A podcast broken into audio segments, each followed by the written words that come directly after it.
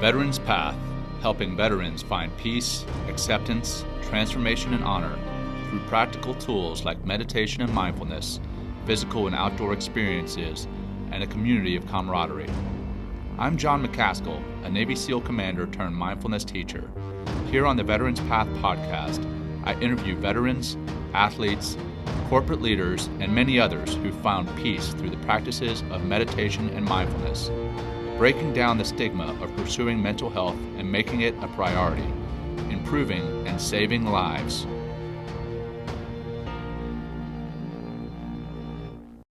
All right, good morning, good afternoon, good evening, good day. I'm John McCaskill, your host, and thanks for tuning in to the Veterans Path podcast. This podcast is just a piece of what we do. Veterans Path is actually a nonprofit working to introduce veterans and active service members to meditation and mindfulness typically in outdoor settings, so they can rediscover a sense of peace, acceptance, transformation, and honor. And that's where the word path in our name comes from. And the point of this podcast is to make people more aware of what we do to increase support of Veterans Path, increase attendance at our retreats so we're able to help more veterans, and finally to reduce the stigma around mindfulness and meditation and seeking mental health support. Listeners and viewers, if you're enjoying the show, Please give us a review or a like and share the show with anyone and everyone you think could benefit from our message. Also, you can directly support Veterans Path by clicking on the support button on the podcast or by visiting veteranspath.org forward slash donate. All right. For the third time, I'm going to record this intro. Today, I'm super excited to have as my guests the founders of Veterans Path, Lee Klinger Lesser and Chris Fortin. From her company's website, returntoursenses.com, Lee studied sensory awareness with Charlotte Selver for 33 years. She has been leading workshops since 1976, both in English and Spanish, which I didn't know that part, by the way, Lee. Uh, she teaches in the United States, Mexico, Spain, and Canada. And she sees over and over again the gift that this practice brings into the lives of so many people and into our world that is in such great need of people living with awareness, resilience, and presence. For most of her life, Lee has been engaged in a process of social change along parallel paths, offering classes and workshops in sensory awareness, practicing Zen Buddhism, and working towards equity and social justice for young children and their families through the field of early childhood education. From Chris's site, dharmaheartzen.com, Chris is a Soto Zen priest and teacher. She began practicing Buddhism in 1976 while living at the San Francisco Zen Center. After many years of practice, she received Dharma transmission from, and I'm going to mess this word up as well, Chris. So Zoketsu, is that correct? On the mark. all right. So, all right. I wanted to make sure I pronounced it, pronounced that correctly. So from Zoketsu Norman Fischer of Everyday Zen, and we'll get into the lineage here soon on that, what that all means. Chris established Dharma Heart Zen to share the path of wholehearted living and awakening with others. She leads the Dharma Heart Zen Sangha in Cotati. Again, I'm, am I pronouncing that one right? Cotati in California. And, uh, and the Women's Lotus Sangha in you guys Sebastopol. Are Sebastopol. You guys are challenging me on the pronunciation here. she practices and teaches in the everyday Zen community as well as at the San Francisco Zen Center. She is guiding teacher of Sky Island Zen in Tucson, Arizona, and leads retreats and workshops throughout the country. Again, quoting from Lee's site here, kind of wrapping up uh, the intro, in 2008, she and Chris co founded the organization honoring the path of the warrior, which was later named Veterans Path, which it is today. PATH being the acronym for peace, acceptance, transformation, and honor. Veterans Path is dedicated to reaching out to veterans to share the practices of sensory awareness, meditation, and mindfulness to build a community of refuge and a new path of service. It is dedicated to cultivating more peace in ourselves and in our world and not leaving veterans to carry the dark shadows and wounds of war by themselves. Listen Lee and Chris, Liz, I combined you guys. Lee and mm-hmm. Chris led this organization for 11 years, but in fall of 2019 stepped away from the former role in the organization. But they are both still facilitating programs for veterans and specifically work with us here at Veterans Path in a facilitator role. And we're going to find out a lot more about Lee and Chris and how Veterans Path came to be all here on today's episode of the Veterans Path podcast. All right, welcome back. That was a tough intro to get through. I uh, mispronounced so many things, and we recorded it three separate times and still still messed it up. But as mentioned in the intro, my guests today are Veterans Path co-founders Lee Klinger Lesser and Chris Fortin. Welcome to the show, ladies. Thank you. So great to have you both with with me today. Uh, my wife is actually out in your neck of the woods right now. She traveled out to San Francisco to be with her sister, who is in the Coast Guard, who uh, just had surgery, and uh, traveling during this whole time is is a is a unique experience. Uh, so she sent pictures of the airports that are completely abandoned. Uh, you know, flying. There's they've left the third seat or the middle seat open on the planes. But she sent me pictures of San Francisco uh, and went for a run, and the weather looks phenomenal out there. So I'm uh, I'm jealous of of what she's experiencing right now in San Francisco. So um, that all said, let's uh, let's get into this. So, Chris, uh, I'll start with you, and and that's for no no other reason than C comes before L in the alphabet. Uh, so just keep it easy. Um, you heard the bio that I read there about yourself at the beginning, but before your pro- professional bio started uh, to kind of take form, can you tell us a little bit more about who Chris is? Things like um, where you grew up, your childhood, how that was, current family makeup, and then and then finally, what led you down the path that you took? Yeah. Uh, so so let me first of all uh, I wouldn't call it a professional bio. I would call it a, just a stream uh, of and flow of my my life. That one thing led to another, which uh, I assume will continue to happen until the day I die, which is quite lovely. Of just my life becoming more and more uh, deep and true.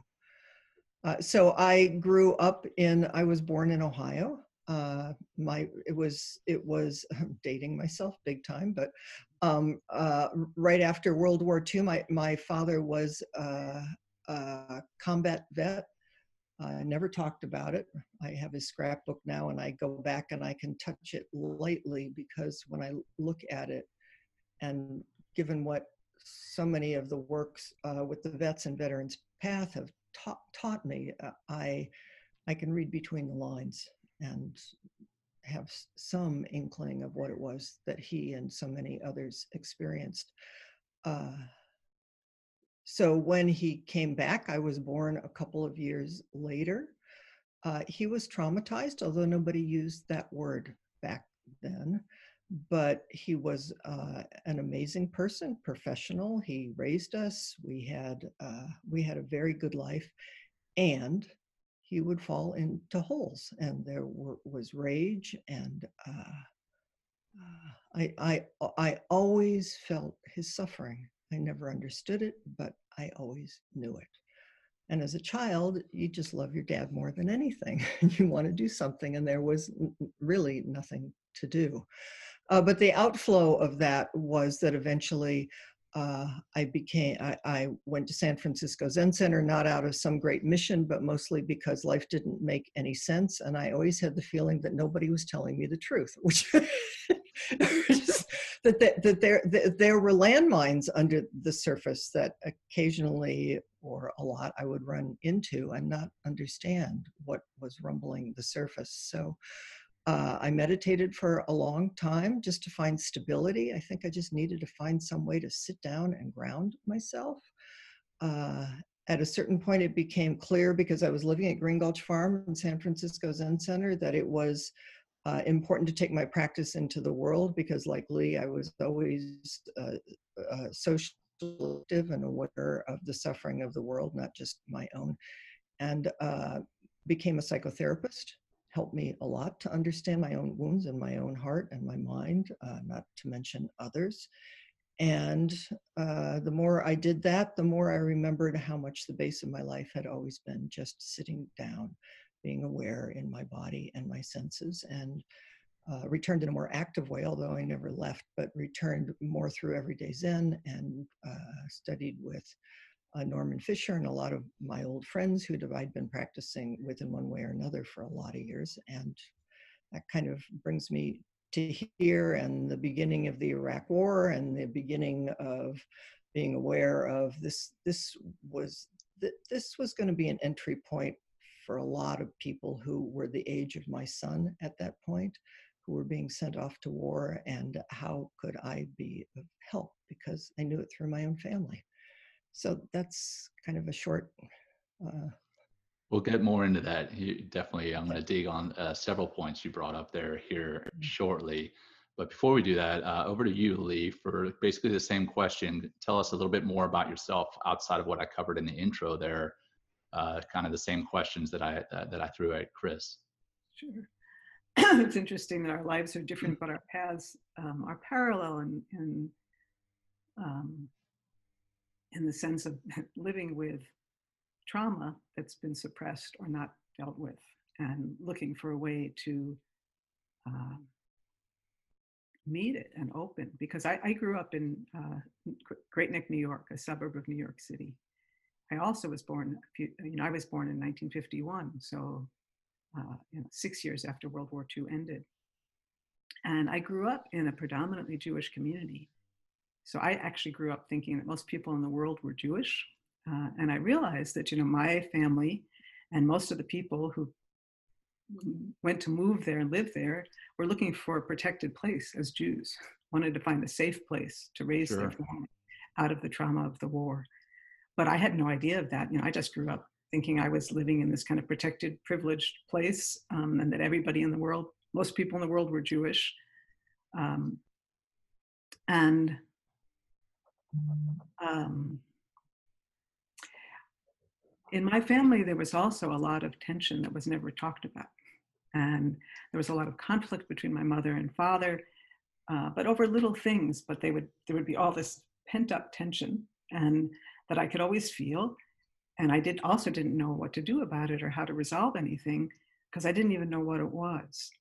Um, and there was a way that uh, that kind of tension that was there uh, was in my own body and in my psyche. And again, I couldn't relate to it because I didn't know what it was.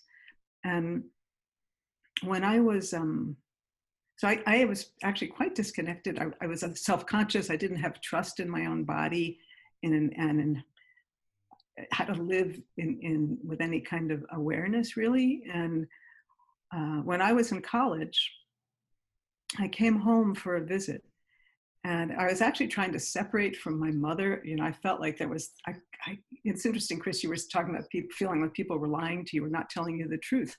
My mother would kind of try and get into, be intimate with me and know what I was feeling, but I always felt there was something, I couldn't find her. You know, like there was something sticky and I couldn't find her.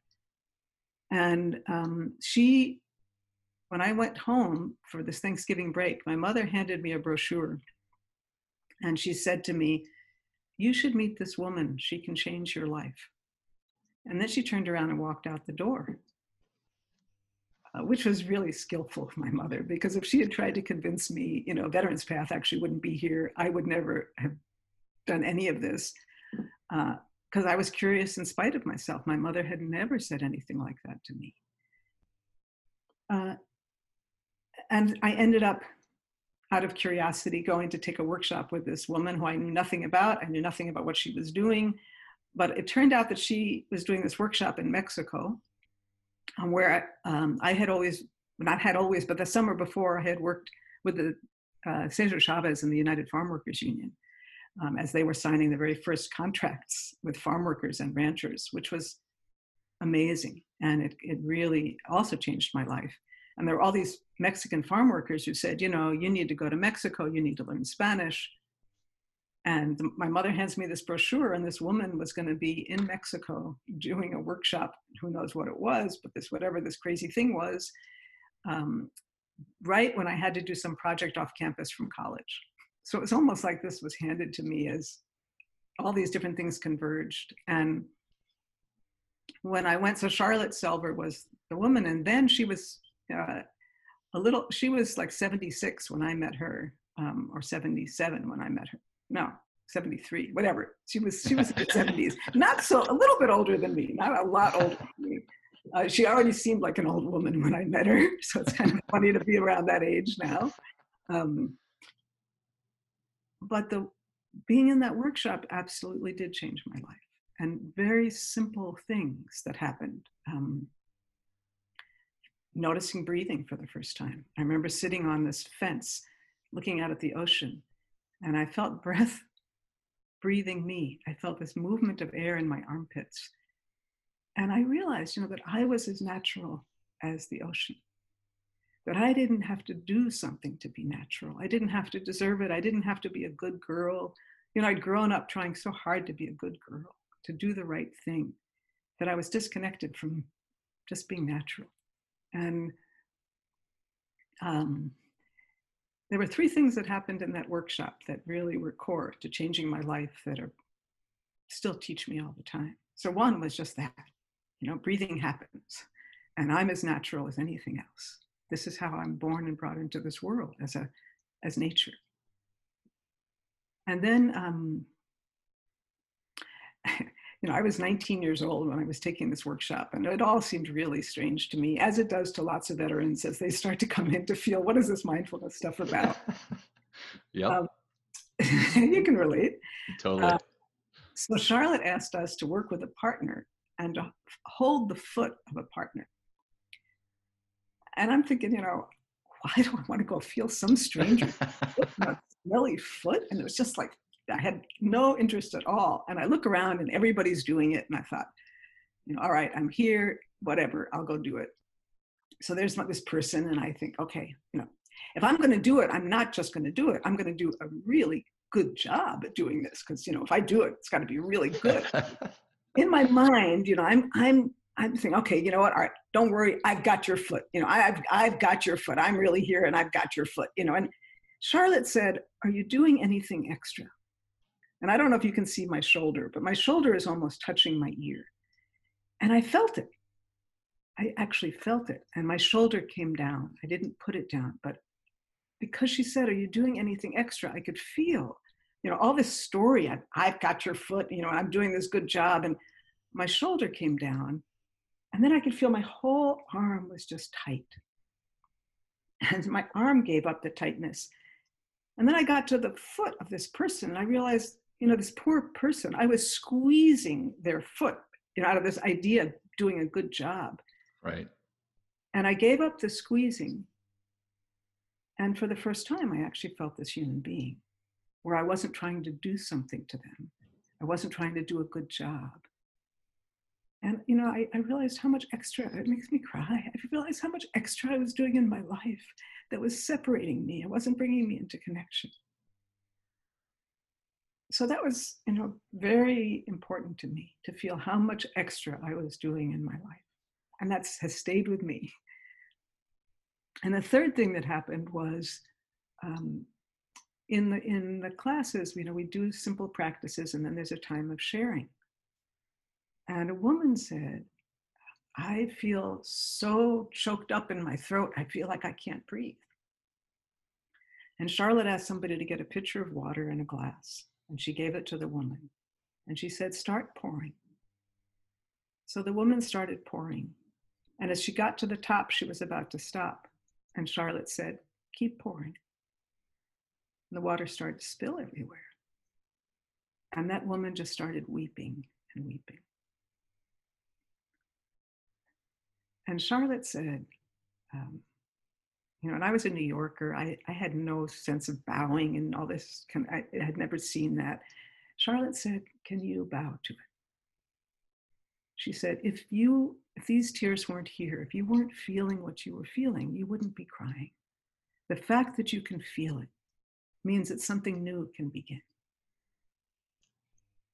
And, you know, I realized that in my growing up, when there was something painful, my family buried it and held on to it.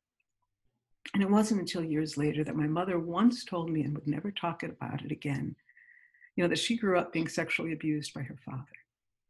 And she never talked to my dad about it. She lived her whole married life and never spoke to my father about it. And her trauma was in my body and was in my psyche. And I didn't even know what it was. But she grew up surviving by burying it and not talking about it and not feeling it. And there she was. She gave opened this path to me to Charlotte, who's saying, if you feel what's here and you bow to it, you let yourself sit with it, change can happen, things can start. Mm. So my mother gave me this gift, and a gift that she didn't know how to have for herself. And to me, you know, this is part of what really drew me to um, want to offer something to veterans because I also grew up during the time of Viet- the Vietnam War, and I saw people. You know, we'd sit around and see what draft numbers were coming up on the television, and I'd see students getting drafted, and and I was part of the protests of protesting against the war. And in my ignorance and in my mind, I was vilifying, even though I'd seen people drafted and I'd seen people, you know, but in my mind, it was like because at then, which is not the same now, but it, it, during that time, there would be all kinds of graphic images being shown on television of right. all the things happening. Mm-hmm. And so, you know, out of my youth and my ignorance, it's like I thinking there are these horrible people over there doing these horrible things that I, of course, would never do. And I, you know, somehow I believed this. And, and so then I, in my mind, could vilify veterans. And then to see people come back and suffer for decades. So much pain of not having a safe place to touch anything they experienced and then being vilified and mistreated. And that in my mind, I was doing that. And as I you know, grew and got older, I realized, you know, I had no idea how I would be in war. And even if I've had a practice for 50 years, I have no idea what, how I would respond. But the suffering that happened and this vilifying of people, and that in my mind I was part of that, has been, you know, that's that's very painful for me. And when we were about to bomb Iraq, the day before, you know, there were marches all over the world. And I was marching in San Francisco with my daughter by my side. And it was very reminiscent to me of marches during the Vietnam era. But now, you know, it was my children going off to war, not my peers. And also, I was not in a place of ignorance of this judgment and vilifying. I was in a place of having my heart broken to feel what are people going to be left to carry? And what would I wish for my own kids if they were coming back? And what I would wish for my own kids was very, very clear to me. If it was my son and my daughter, I would want them to be with other people who had shared similar experiences where they could feel really safe. I would want them to be with people who knew how to hold space for pain, who weren't going to dig in and try and pull anything out, but could create a safe place for them to touch whatever their own experiences authentically were and what they were ready for. And I would want them to have some practice that would help sustain them in their life to keep growing and to keep opening. Uh, and then, you know, when we went to, to bomb Iraq, I realized I'm never going to stop us from going to war. But what can I do? What's in my hands? What do I have the power to actually do? And I was very culturally incompetent. Chris and I even, you know, we're both culturally incompetent really about military life now. And I mean, I was completely ignorant. And I'd done all this diversity work and knew done enough diversity work to know I'm culturally, completely culturally ignorant and incompetent but I thought if veterans were interested, I trusted that sensory awareness practice and meditation would be useful. And I thought, you know, I can offer it. I don't know if anybody will come, but this is what I have to offer. And I wanted I wanted to do that. You know, I wanted to help take some of this pain that people have been left to carry for decades and decades and generations. So um, we started exploring to see if anybody wanted to come and then little by little, veterans helped uh, shape things that were valuable. And, and this work has been some of the most rewarding and meaningful work of my life. And I feel so blessed actually for all the veterans who I've met, the um, dignity and courage and deep heart, deep love for each other, deep love of service. So I've been given a lot. Well, you've you've also given a lot, and uh, and I am thankful for the the work that that you and Chris have done, uh, and and I know that it is it is truly changing and and saving lives, and not just of the the veterans that you have at your retreats, but of their families, their friends. Uh, I mean, the second and third order effects that come from the work that you guys have been doing is just incredible and immeasurable. So, uh, thank you for for what it is you have created, um, and I am honored uh, and privileged to be a part of it now, and uh, and I hope that I continue to be a part of it for a long time to come. Um, thank you for that incredible and authentic uh, experience that you walked us through there, both of you. Um, lots to lots to feel there and uh, and and to be with. Um, I, I do want to get into Veterans Path, and you you mentioned the you know the the the initial coming together, and you didn't know if anybody was going to show up, but I want to know how you two came together, and then um, how the discussions went to hey I I want to I want to form a, a nonprofit that does this. How did that how did that come to be? And, and then that's over to whomever oh really? We never said we want to form a nonprofit. it was just a meeting kind of a gathering. So how did it how did it start then? You want to you want to share that chris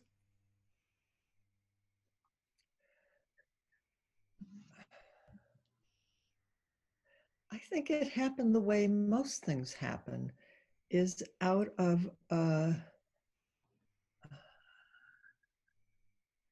it's like how does anything begin? And it's like how did you how did you end up here in veterans path and the long stream of your life? And in some ways it doesn't make any sense. And in another you look back and you think well my whole life was leading me here uh, so Lee and Lee and I knew each other at San Francisco Zen Center. Our kids were the same age. Uh, we've known each other, and I've known uh, Lee's husband, and she's known my family since before uh, we were married, before we had kids. These, these are long-term relationships that uh, we're witnessing each other all the way through, which I think is is a pretty remarkable thing. And in many ways, I've thought that the formative period of Zen training, those early days when we were young, there probably is some parallel with the military and the kind of bonding that goes on then because you're open, you're uh, you're receptive, or you're need, needing um, but there's also something in the training that you know that you share in your bones. And it is going to be expressed through your life in one way and others in different ways as we go forward. But for Lee and I, the meeting around, uh, I, think so many of us were feeling the, es- the escalation of going to war and what can we do and how can we help. And at that point, I had been practicing long enough to, to know and really f- feel in my bones is anybody or anything you put outside yourself, you're putting some part of yourself outside. So these people that were going off to to do something on some mission and and the divide between the military and the civilian and the feeling of they're going to go do this and we're going to i think at that time we were told to stay home and shop which is just i'm i'm i'm sorry I, I i feel that in this time too is we need to shelter at home and what can we do?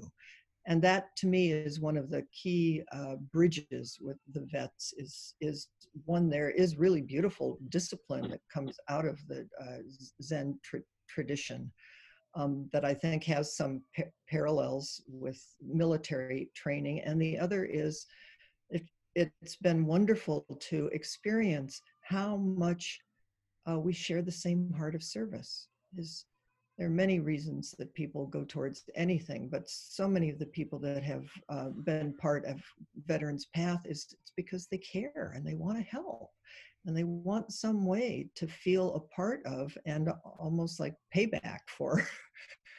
Uh, I, I have I have this life and how can I help help people? So that um, and i think lee and i shared that heart and a, and a fierceness around it. So it was just a natural progression and the whole thing about a nonprofit was like someplace down the road well i guess we went this far and I guess we better put some structure and some name and frame around it and by that time there were people around who could help do that but mostly it was all just kind of stumbling forward up, upright, trying to figure out how to grow something that could continue to help other people, which was also, I just want to say, was helping me too, because the, the deep reciprocity of what the vets have taught me about my own life and my own suffering and uh, nobility and courage and uh, uh, suffering is is I've always and continue to feel just a profound sense of privilege that veterans have welcomed me into the circle and let me sit there and and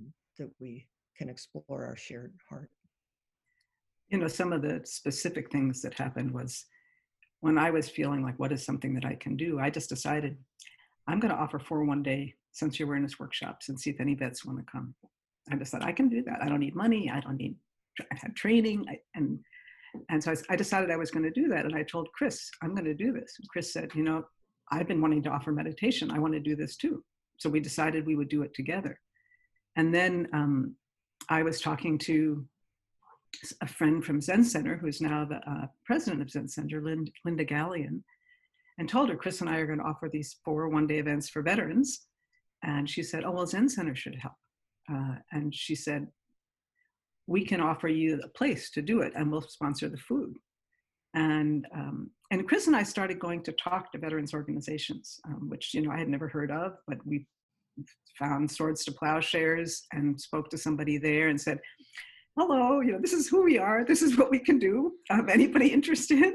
And, Very um, grassroots type way of doing well, that's, things. That's actually what happened. Is you know Swords to Plowshares actually got really excited to have us come talk to their um, I don't know, it was all their social workers and psychologists and and they were excited because Zen Center was part of it, and they thought this is really interesting. And Swords to Plowshares, I don't know if you know it, but it's no. it's, it's a uh, one of the oldest organizations I think for vets. Is started by a Vietnam vet, um, and it provides residential treatment for veterans and all kinds of legal treatment, and it's a, it's actually a wonderful program. And so they got really excited, and they started sending veterans. They sent a bunch of veterans to the first one day event that we were doing at Green Gulch Farm we went to um, we just you know started calling up vet centers. I had never even heard of a vet center, and um, I didn't know the difference between the VA, VA and a vet center. And right. but there was a vet center counselor um, who had been a meditator since he was uh, a little boy, and he was like six foot seven. He was huge, and he said he went into the military. To um, my memory is he went into the military to find out what it really means to be a man, um, and then he ended up getting a, a doctorate in um, I don't know if it was gender studies or something, but really interested in how do people develop their own strength and how to integrate his. He was a, uh, an officer in Iraq and and then working at the vet center, and so he started getting involved with us and sending vets. And um, I love whitewater river rafting, and so I thought, well, we should do a river rafting trip of vets. And my daughter was a river guide, and I had a friend who was a river guide, and um, Nick Osborne, who was the vet center counselor, helped me and Chris organize this river trip. And we took, I think it was eight vets, uh, whitewater rafting. And, you know, we didn't even know when we started what to say, what we were doing. Like we were very timid about saying um, we're offering meditation and mindfulness. We didn't even use the word in the beginning. We just said, you know, we're going to do the stress reduction and, you know, way to come together. And people have shaped this all along. You know, there was somebody from uh, Rebecca Lesnick, who was a recreation therapist at the VA. I, I, don't remember even how they heard about us, but they she brought a bunch of vets to um, a rock climbing event that we did. So we, you know, we started doing these one day events where we were combining practice with physical activity. Because actually, on the very one of the first, the second one day event we did, we were in San Francisco and there were people there from swords to plowshares and we were all sitting in this room and there were um, vets were sitting there and they were kind of looking at us and chris and i were kind of looking at them and they're kind of you know legs are bouncing up and down and they're wondering what in the world are they doing there in a way chris and i were looking at each other thinking what in the world are we doing here and one vet said um, they said we were going to go on a hike And Chris and I looked and we thought, hike, that's a great idea. You know, we're going to do a little connection with breathing and then we're going to have lunch. And then we got cars and we went out to do this hike. So it was like little by little, we started realizing, um, and it was a veteran who had seen that we were doing something at Zen Center and we were doing rock climbing. And he said, he called up and said, I can't wait to go to come to this uh, meditation veterans event. And we hadn't even used the word meditation. And it was actually veterans themselves who helped us. Wow.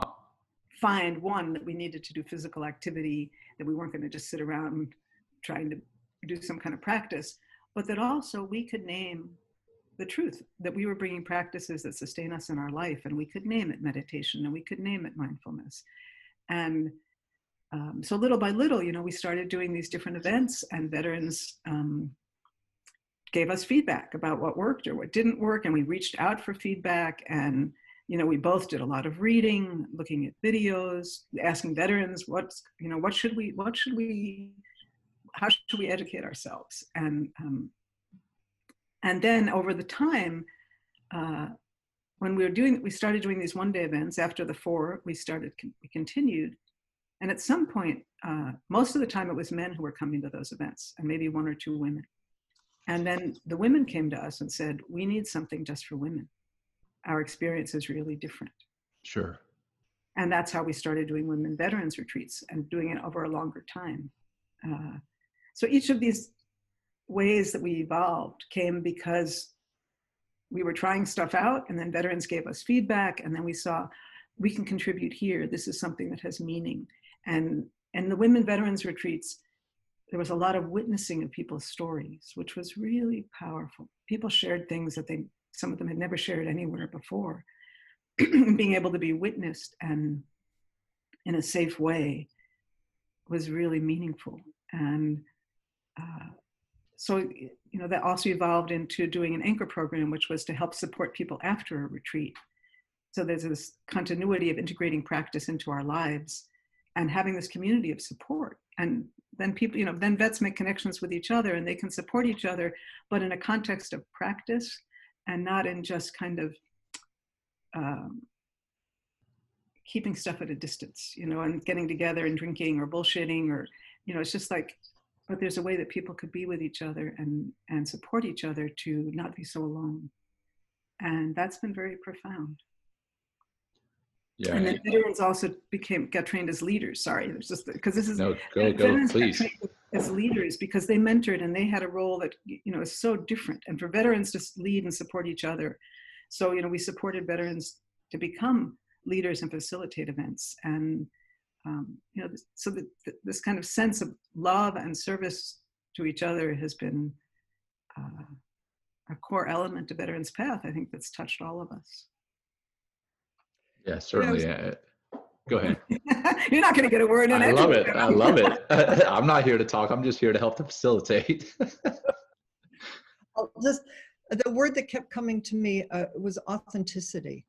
Is I think there's different kinds of training and that there is um, uh, clearly training that happens in the military but then what what happens when you leave and you go back out into civilian life and you just have to be a person and often all the training that happened is what was that and how is it going to be used and how is it going to be respected and how so i think the core of both the train the uh, practices that lee and i have lee sensory awareness and for me zen and meditation is the intention is is to help people be good true human beings so that nobody has to put some stamp on themselves that they're a meditator or they're this or they're that or that was good or that was bad.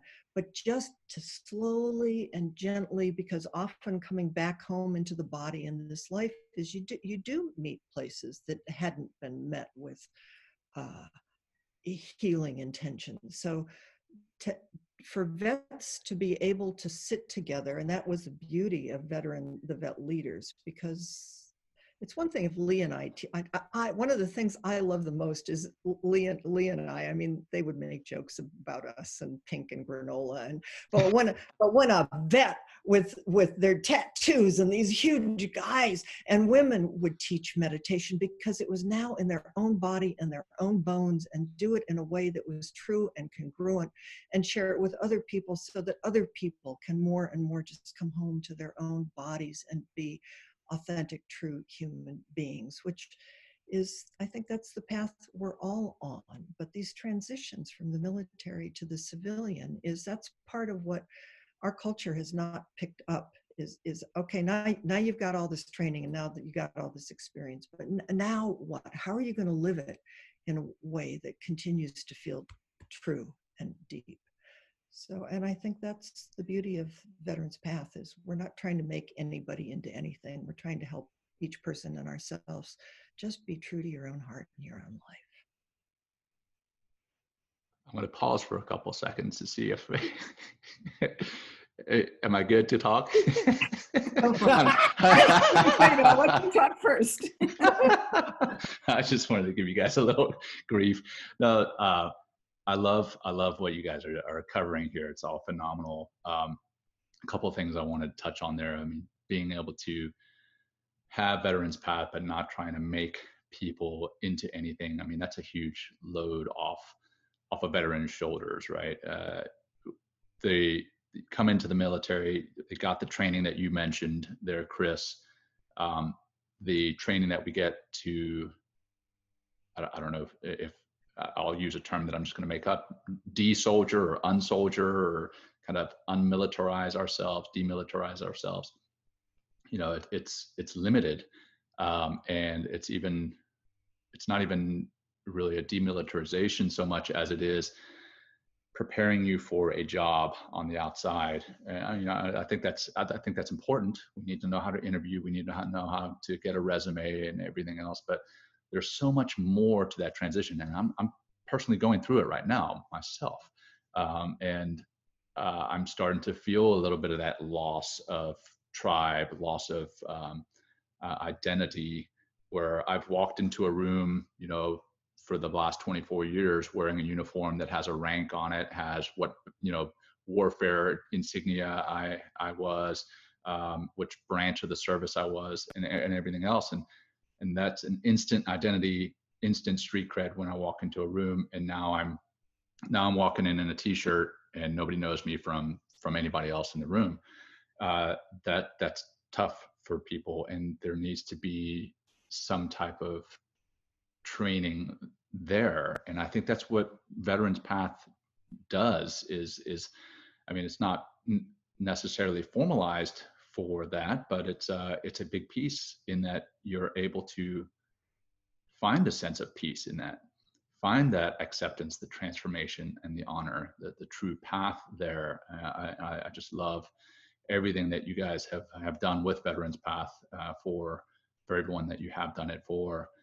As far as um, that, that kind of segues into my next question for you two, and it may be a difficult one, but we've had in the military as we transition you get that loss of identity uh, as as you leave. What about the two of you? How hard has it been to step down from the leadership roles in veterans path and as the founders? Um, do you feel a sense of loss or maybe a sense of relief? I don't know. Um, you know when you asked us about having a conversation about wanting to start a nonprofit, you know, and and actually we never did have that conversation. It was other people came to us and said, you know, you you, you know, first it was like having a fiscal sponsor, and then you know, after after years, you should become a nonprofit. And um, neither Chris or I uh, had a desire to run an organization or um, lead an organization. Uh, so I mean, I stepped into a lot of the administrative role for years because it was needed. Because in order for us to be able to do this work that called to our souls, really, and our hearts, we had to we had to raise money. We had to be have an organizational structure. We had to have you know all these different steps. Um, that was never where I felt like this is my calling and this is how I should, how I'm really called to use who I am. Uh, so, you know, there was always the goal for me about to step out of that formality of having a position and to run an organization. I, I never wanted to stop uh, being able to work with veterans and to share practice because that's the work that started me and that's the work that still calls to me. Um, uh, so for me, there's been some relief about stepping out of a formal role and um, not having to do stuff to make an organization work. Um, I have a lot of relief in that. I thought there may be. um, you know, having wanting to make sure that there's a path to be able to follow my heart and work that calls to me with veterans. Um, I feel like I'm going to be true to that no matter what. And and you know, and I love that Veterans Path is in other people's hands, and that the spirit of what Veterans Path is is you know it's going to it's transforming and it'll emerge into what it grows into. But that's what's always happened. And I feel like I'm also emerging into what I grow into and how I'm called into service. And uh, and I know that kind of I'm really touched by the community of veterans that I've met, and it calls to me. So how you know how I follow that, um, I'll continue. And um, this isn't answering your the question you just asked, but it was. Oh no, it, it is absolutely, absolutely is. no, that is that is. But I had yeah. something else I'm going to add. Oh, okay. then, then, Chris can add what she wants to add. But um, uh, you know, one of the things to me that's felt so important and still does. And so for me, that's also part of the question, and maybe it's connected, and how to continue to work with veterans in a way that helps people find their own new path of service.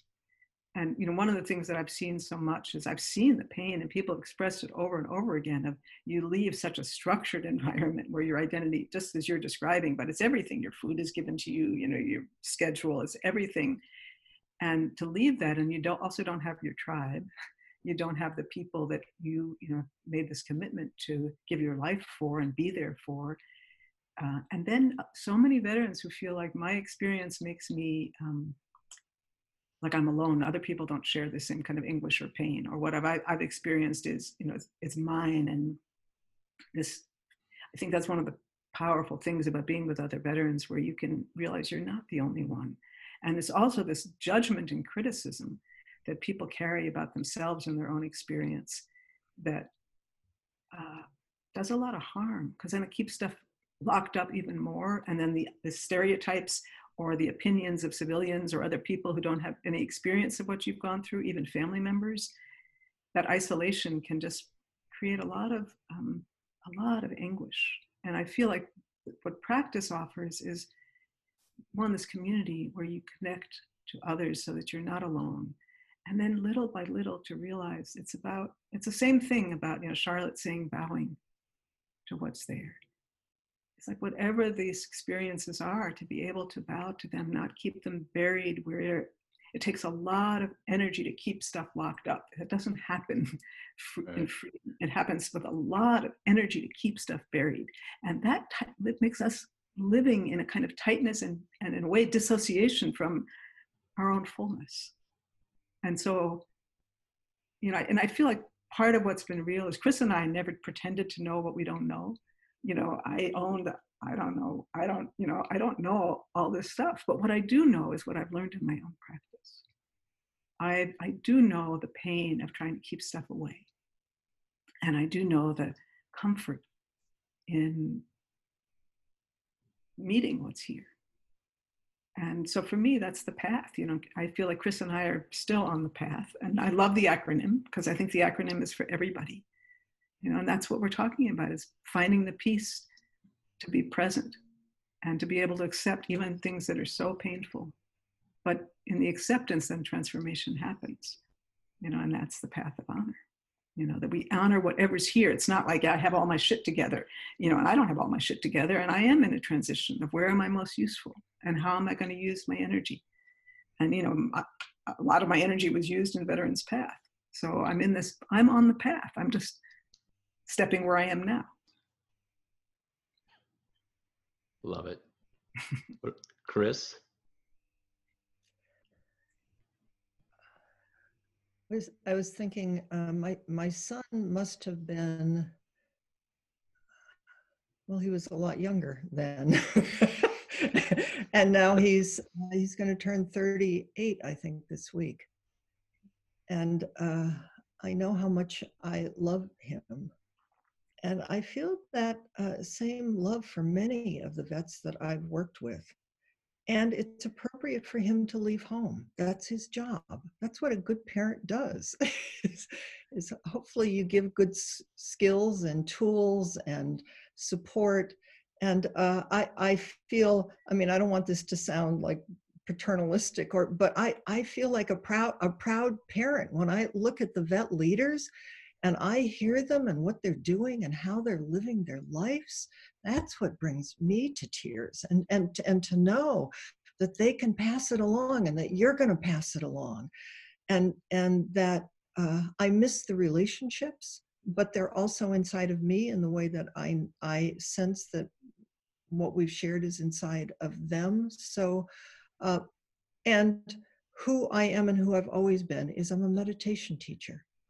Uh, and and uh, I changed and grew and became more. Uh, um, I was thinking we would go down to Tassajara Zen, Zen Mountain Center, and and the vets were so rank conscious, and and and, and it's and it's kind of enco- encoded in Zen too, so they would like try to figure out who the generals were there was one time in the dining room where they they were teaching many of us how to salute and and we were teaching them how to bow and we were just like switching it back and forth and everybody in the dining room was laughing and enjoying it. And i feel like that's what's going to continue to happen. And uh, we're, we're going to walk next to each other and that's a, a, appropriate and you guys are going to walk on and that's appropriate and that makes me really really it's in good it's in good hands. That's what's important. That's good to hear. And what makes me happy is is that we got chris fortin to laugh on the on the show. So that's a, that's uh, i was looking forward to that. And uh, hopefully our, our audience was able to pick that up because it's just one of the most contagious laughs out there. I absolutely love it. Uh, so thanks for that chris. Uh, for uh, poor john you're not going to get to say anything. Is i have I have laughed harder with the vets than I have laughed with anybody in my entire life. Maybe they freed up my laugh. And, and it's also because we've cried more. But the laughter has is I just remember falling off my seat laughing so hard. They are so that, that's the that's the other side of this work is is the complete joy of it. Yeah. Right. Yeah, so uh, that's uh that's another great segue for for the two of you do you have a particular greatest moment uh, in in Veterans Path that that really sticks out to you in your memory, or is it from start to finish the whole thing all blends together? What's uh what's that for you guys? I'll start with uh, start with Chris. there it is. There it is. yes. That immediately came to my mind were, were being in class five rapids and somebody falling out of the boat and the feeling of like, oh shit. Getting them back in the boat. But the, the, the, the intensity of being, which, and I can only imagine the intensity of that we shared in that moment somehow uh, resonates with the intensity that many of you are holding in your body and that we could get them back in the boat and to safety. Uh, the other is is because I've been talking about laughters. I remember sitting at a retreat around a fire at night, and Jessie, who is this amazing vet and who is so funny, and she would start riffing, and we just la- we la- laughed and laughed and laughed. So they're both kind of intense experiences, but in very, maybe touching similar places, but in really different. It's like it's that really close place between laughter and tears that. Yeah. And it freed something in me, and I think we can help each other. We we need to learn how to laugh and cry together, not just veterans and civilians, but this country and this world is how, how do how do we show up authentic and true and that we're not separate and we need to help each other we can help each other. Right. And they are both so healing laughing and crying together in different ways and how important they are to express those emotions and not not keep them bottled up either one of them. So it's beautiful that you're able to bring that out on both ends with the veterans. What about you lee well there i mean there's so many different moments. Um, you know in this journey of leaving veterans path i made a goodbye book for myself um, where i took years and you know i just took favorite photographs from years. This book is like fat. It's just all these different moments that that touch me so deeply. Um, chris made me think of when you were talking about jesse it made me remember um, we were on when we first met jesse i think uh, we were on a whitewater rafting trip and there were just a few women mostly men and um, you know, we would do rafting, but then we would always have practice that we would do in the beginning of the day, and then when we'd stop in the afternoon and at the end of the day. And during one of those times, um, I was leading a practice of sensing, and I was inviting people. I don't remember, you know, maybe coming with their hands to their chest, or um, Chris is remembering. I'm seeing it. Um, you know, just to come and be present and to and to feel the impact of that presence. And uh, then and then people would share about their experience. And there was a vet who said something about, you know, they realized that they could actually be kind to themselves, that they didn't never realize that their own touch could be something kind that could have an impact and you know that i loved hearing that and i thought because this is really true and i said you know i said that's you know that's true. I said you know i touch myself with kindness all the time. I don't wait for somebody else to touch me with kindness. At which point people started cracking up and i'm, I'm looking sure. around their minds are going somewhere else of course. no intention of going and it was just like i'm just looking at them and i could see it and i just said you know that's not what i was talking about. Not what i meant. Um, but then Jesse has retold that story a million times and she adds she augments. She says she doesn't. She adds and she's got a southern accent. Um, and i think and so it's i mean it just crack it just it's so funny but also that the truth of that and the laughter of that both because it's like i completely stand in the power of touching yourself with kindness and i'm not talking about being sexual right right. to do with kindness too. Um, but, you know just the power of actually touching yourself with kindness and understanding that we can hold this physical really physical. When i get when i start getting tense and feel like i'm getting charged i do bring my hands to my chest and i feel this sense of offering my presence my own calmness my own compassion. Just like okay well, you know okay you know it's like this i'm starting to spin okay and land in breath and then there was a vet who actually carved on a cutting board for me a gift which says touch yourself with kindness. You know that's amazing. But i think it's actually one of the core elements of veterans we, we got to we've got to find a different way to phrase that. You can do that. But i have no problem with being humiliated. What'd you say?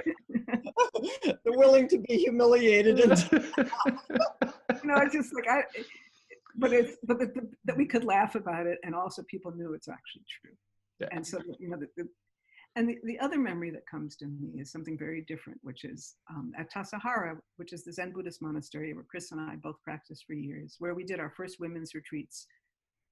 And it's located in, in a mountain valley in the wilderness. It's a very powerful place.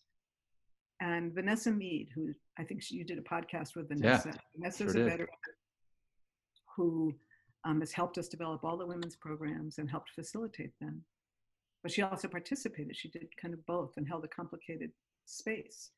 Um, Vanessa was in the first Gulf War, and she um, had found a, a, a Iraqi helmet in an abandoned bunker that she took back home and she kind of kept in a box for 20 years. And then at some point, as she was really practicing, uh, all of these all of these experiences were coming up that she had locked up. And she was feeling that she actually wanted to ask the Iraqi people for forgiveness. And so she spent days writing a letter, um, talking about things that had happened to her and um, things that she had done and things that she had never shared out loud. and you know, she shared this in, in a small group of people. This wasn't at a Veterans Path retreat, but it was in a sensory, sensory awareness workshop.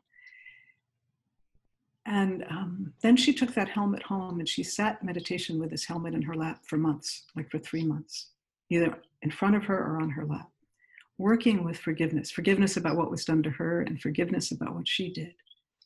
Then she brought it with her to our Sahara Women Vets retreat, and she put it on the altar the whole time. And she also read the letter that she wrote to the women veterans there.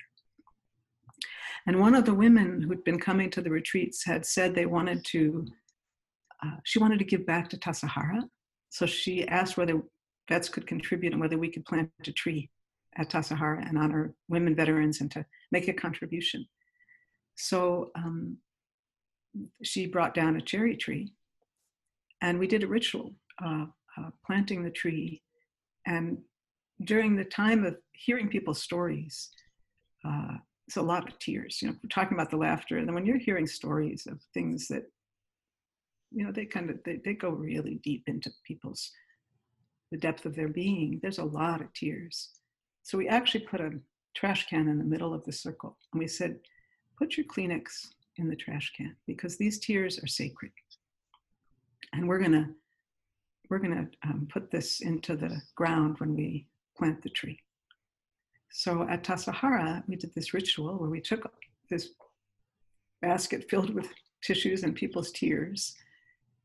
Uh, and there were other things that people put into the hole of things that they wanted to let go of, but also wanted to kind of leave there in sacredness as we planted this tree. Because in a way, for me, you know, this work is very sacred work, and we hold it in that way. And um, and Vanessa planted a helmet at the bottom of the tree. And the Kleenex went in and the helmet was there. And we planted this in summertime, which is not the best time to plant a tree. Uh, but the tree thrived. And the gardener at Tassajara thought that th- one of the reasons it thrived was because this helmet underneath, underneath the roots was helping to hold the water. So for me, that's also a really powerful moment in memory is all of these women veterans and all of these stories being held in, the, in sacredness in a place of uh, practice with an intention to bring that pain into something that brings healing and brings life and brings joy. So those are two different moments that stand out for me. Fantastic moments, and um, yes, I did. I did have Vanessa on as as one of my first guests, and she did share that that story, and I, I love the symbolism there and the and the analogy. I, I'm so much symbolism, burying the tears, burying the heartache, uh, finding forgiveness there, and then the tree thriving from that. Uh, I don't know that it was just the the fact that it was holding water, but maybe uh, maybe everything else that went into that that soil that really made it as rich as it was and, and helped that tree to, to grow.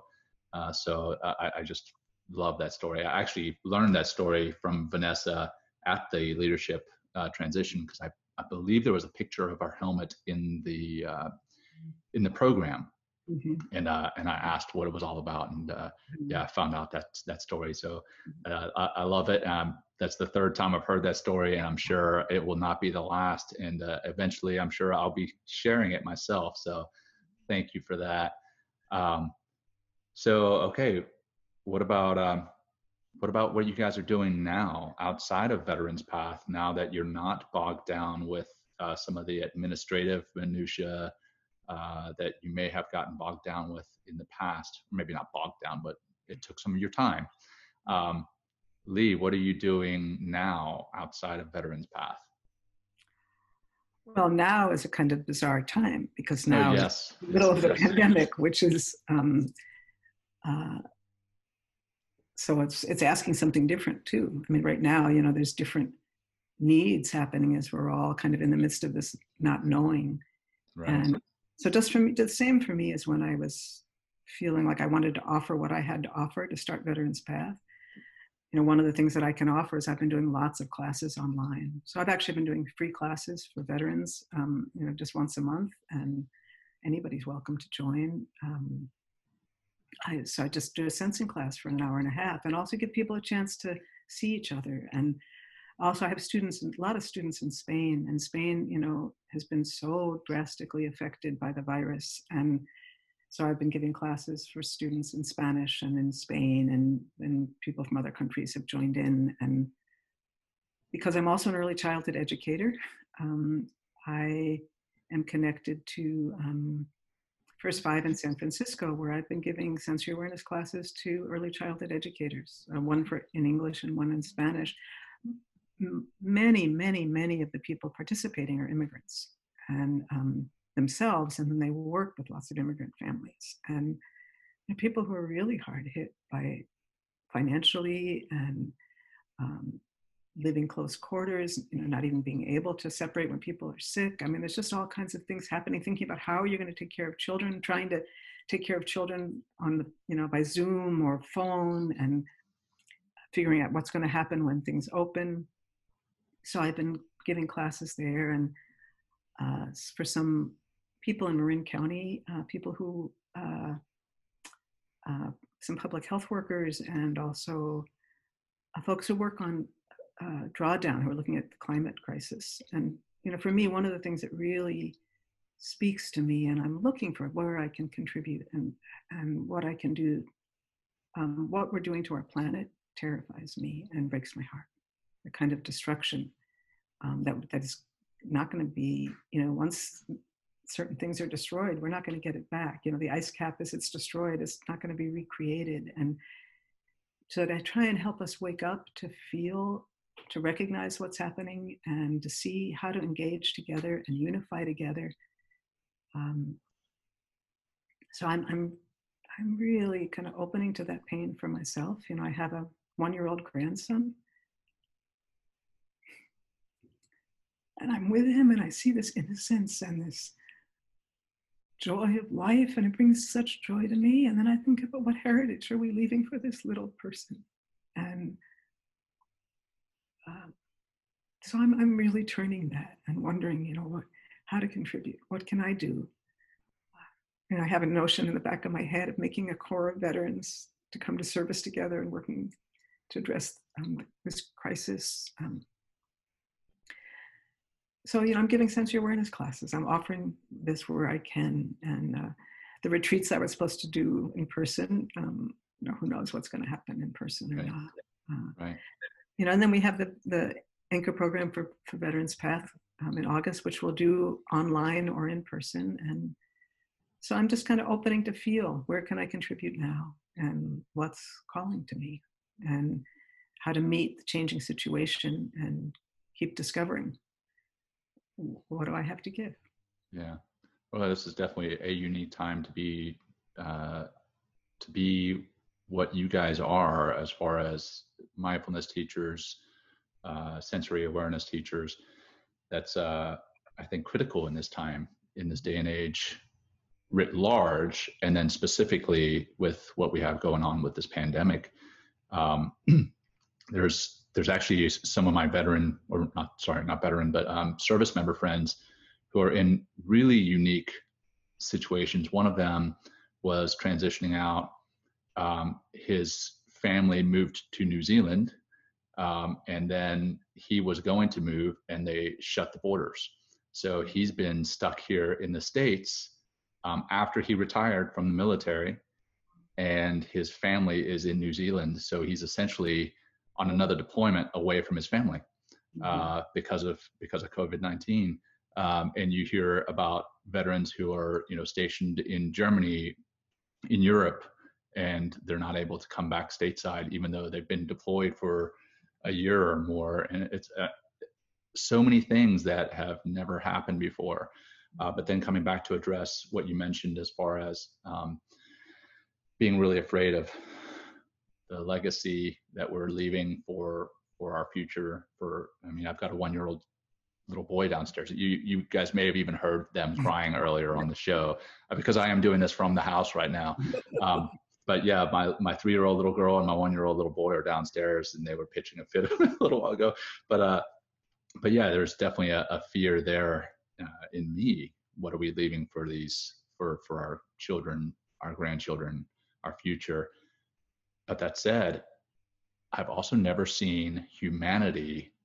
Yes, we may be socially distancing. I, I prefer the term physically distancing, but I've never seen us all as a globe come together like we are all together right now. It's pretty powerful. And maybe this is a wake up call that we need to come together to address this and so many of the other problems that are out there that we are facing as as a human race uh, or human species rather. Um, sorry, I, I could wax eloquent there, maybe not so eloquent, but I could go go on for a while there. Uh, I'll come back to the the conversation at hand. Uh, Chris, what about you? Uh, what are you doing right now, uh, and, and, what's next for you? Uh, one, just bowing to everything you just said, and uh, I'm I'm continuing to do what I've always done and will do until the day I die, whenever that may be, in the midst of this pandemic and in the global crisis, which are both things that I'm actively. Uh, I, I feel so lucky that I have this practice that's deep in my bones and that I can uh, hold a space for others to sit down in because if we keep reacting out of fear and old patterns and reactivity we're just going to keep creating the same old messes, which we're probably going to do anyway. but maybe we can make little turns in the road, and maybe as some of us more and more uh, re- realize just to stop, just to breathe, just to be willing to feel what needs to be felt in the body is how the heart opens and how we more and more know you and I are separate people and we and everyone are caught in this web of mutuality so that's my life. I'm on during the pandemic i hear lots of people sitting at i mean it's fine whatever you're doing is like they're bored or they're reading or whatever. I'm i'm just nonstop offering uh, dharma spaces and uh, practice places for people because i'm just so sure we all have have to contribute what we can and that's what i can contribute yeah. Beautiful. Beautiful. Well, um, coming to the end of the show here, this has been phenomenal. What have we not covered that the two of you would like our listeners to hear? Uh, Chris, we'll start with you. I just I, maybe we did this off before we began, but I, I I want to bow to you and your experience and everything that brought you here and your children and a new puppy and, and, and the journey you and your wife are about to set out on and and the the ongoing courage to just uh, trust your own feet and your own heart and your own life and that uh, I I just so deeply wish you well and Veterans Path we must be doing something good because we got you John yeah. And Lee, over to you. Well, I, I completely agree with Chris that um, to acknowledge your heart and that you, you know, you're you're very conscious about transitioning out of the military. That's been your life since you were a teenager, right? Or since yeah, yeah, nineteen. Yeah, so that's when, which is when I first start, took my first sensory awareness workshop. Um, you know, and just the so that you know that you understand, and even you know as you were in the midst of your own military service, understanding the power of mindfulness practice that touched you in this way, and that your commitment of wanting to serve others, and so to, to you know to really honor that and to honor the work of Dave Drake, who's the executive director and the board, you know, all these people who have believed in Veterans Path and have committed their money, their energy, their their vision to trying to s- support um, a path for all of us, you know, and a path for uh, for veterans. And just you know, and I think for me, it's like also understanding. You know, I, I have to laugh because you know, in a lot of our retreats, people say, "I can't stand civilians," you know, and I'm sitting there thinking, I understand, but hello. Insert um, foot in mouth. no, you know, people didn't. I mean, they understand. They know Chris and I know we're civilians, yeah, no, no. and they knew we weren't taking it personally but you know just to understand that you know that, that there's a lot of ignorance. We don't a friend of mine said you know we don't know what we don't know. And it's not up to veterans to educate civilians but how we all come together to know. And just like in the pandemic you know it doesn't really matter what you look like what your life story is. You know there's a certain kind of vulnerability and there's a vulnerability and interdependence of, of all of us. And um, so how to kind of cultivate this building on strengths which to me has been part of the essence of veterans path is really finding people to trust their own strength it may not look the same the training's not the same but the strengths and resilience that people have that belongs to everybody. And to be able to build on that so that we find the teams and we find the way that we each contribute and, and um, to, to be able to see that in each other.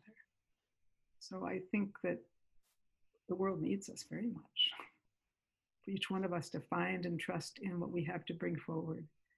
And, you know, this path of service that's brought so many people all through their military service there's another path here that we're cultivating and that's needed. And that we can all bring our strengths together to weave something that has more resilience and more support. Beautiful. Well, for the two of you, um, if if our listeners wanted to get a hold of you, I mean, obviously, Veterans Path, they can contact you through me. But if they wanted to contact you directly uh, about what it is you're doing outside of Veterans Path, um, what's the best way for them to get a hold of you? Lee, uh, I'll start with you. Um, so that I have a website called returntoursenses.com. Return to our senses. It would be a good thing to do to return yes. to senses.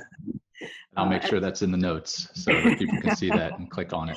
Yeah, and so you know that because often I do do workshops in person, and also any workshop I do, and I have other workshops online, and I'm really happy whenever I can. People can always pay whatever they can afford.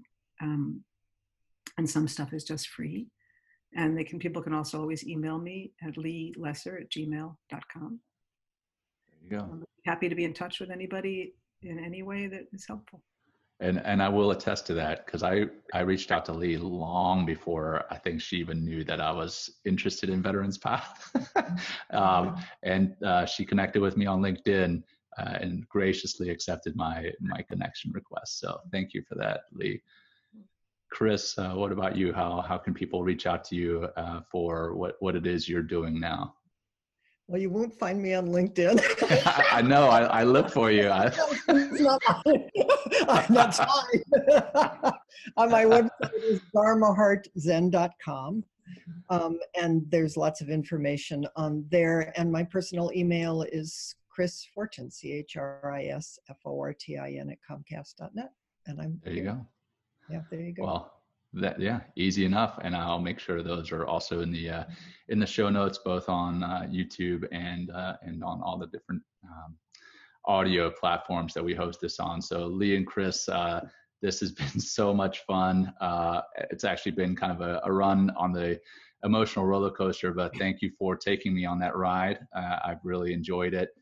I know you've, I have known you both for months now, but I feel like I know you both so much better after uh, this this episode, and uh, and that really is one of that's one of the things I love about this is is getting to know people on a completely different level and in a different way.